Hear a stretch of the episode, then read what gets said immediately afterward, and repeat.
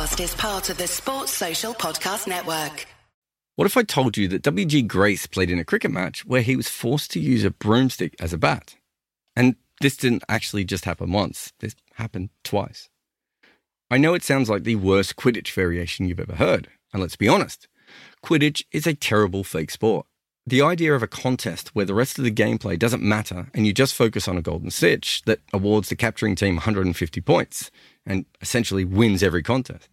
I mean, imagine playing cricket and halfway through the game you could get a thousand runs by capturing a slippery ferret that was released onto the playing surface. I would actually say that the game Whack-Bat from Fantastic Mr. Fox, which is designed to be absurd, is a better sport than Quidditch. Also, and I must admit that I know almost nothing about Harry Potter, but I'm pretty sure that W.G. Grace and his brothers would all be in Slytherin. At least I asked my sons, and that was their opinion.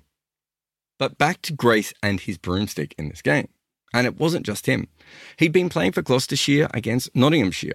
He made 17 in the first innings, but the rest of his family did quite well. They made 235. Nottinghamshire made 111 in reply, and W.G. Grace took nine wickets in his 51 overs.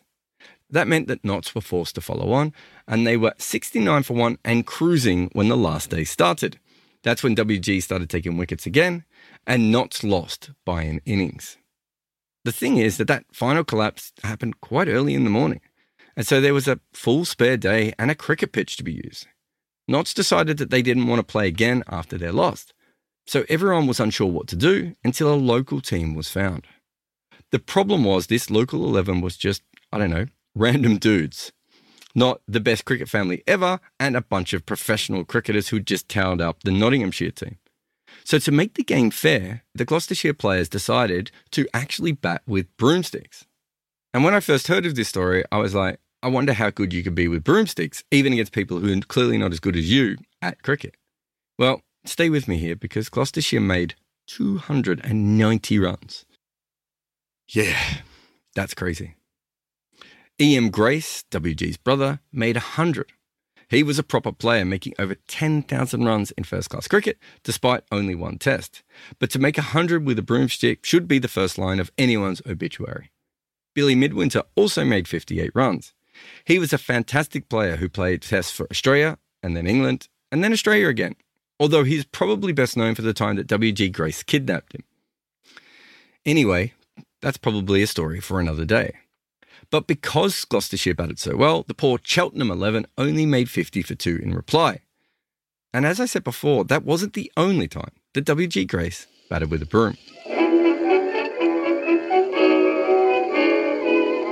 This is Double Century, the podcast on the history of cricket. This season, we wanted to visit some of the weirdest stories in the game. Cricket has a unique ability to meld itself into cultures, even outside of the sport itself, and produce wild tales. So this season will include theatre, sausages, dogs, and perhaps the most famous disability match ever played. This episode is on cricket games that use brooms as bats. NFL Sunday Ticket is now on YouTube and YouTube TV, which means that you can stay close to your team even if you don't live in their town. Like maybe you're a Raven who married a Seahawk who got a job in the land of the Falcons. With NFL Sunday Ticket, you can watch your team's out of market Sunday afternoon games no matter where you live because you shouldn't have to change teams even if you change towns. NFL Sunday Ticket, now on YouTube and YouTube TV. Go to youtube.com slash presale to get $50 off. Terms and embargoes apply. Offer ends 919. No refund. Subscription auto renews. There have been instances where teams of men have lost to teams of women.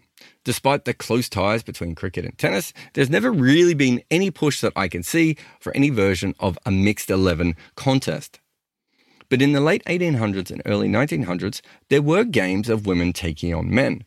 Perhaps the most famous instance of this was in 1903 when Plum Warner's men were beaten by the ladies aboard the Orontes. Of course, in that game, the men had to bat and bowl with their other hand. However, it was the same England side that would then land in Australia and regain the Ashes. But there was a more proper game played at the recreation ground in Paddington, which had men going up against women. To add to the novelty, all participants were theatre personalities. The women played under their assumed names, though it is not clear whether they used their stage names. The intergender match of, I suppose, celebrities at that time attracted a fairly reasonable crowd. However, there was an added rule that the men would use broomsticks instead of bats. And while this might come across as unusual today, it was not that uncommon in the 19th century, as we've kind of already shown. There is a story from 1874, for instance, that the Lincoln Cricket Club held an inter-club game between their firsts and seconds, but that the main team batted with broomsticks.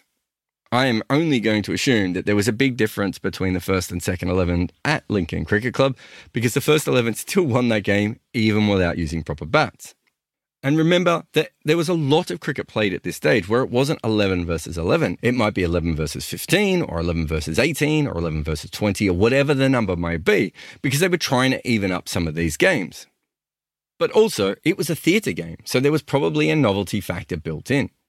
But there is another thing worth remembering in all this that back in those days, the ball didn't bounce as high. Overarm bowling only became the main format of bowling in the late 1800s, so there were plenty of underarm and lob bowlers still around. I think more importantly, again, the pitches were softer and you didn't get many bounces. This might explain why E.M. Grace or the Lincoln first did so well despite not even using bats. And the theatre game was the same.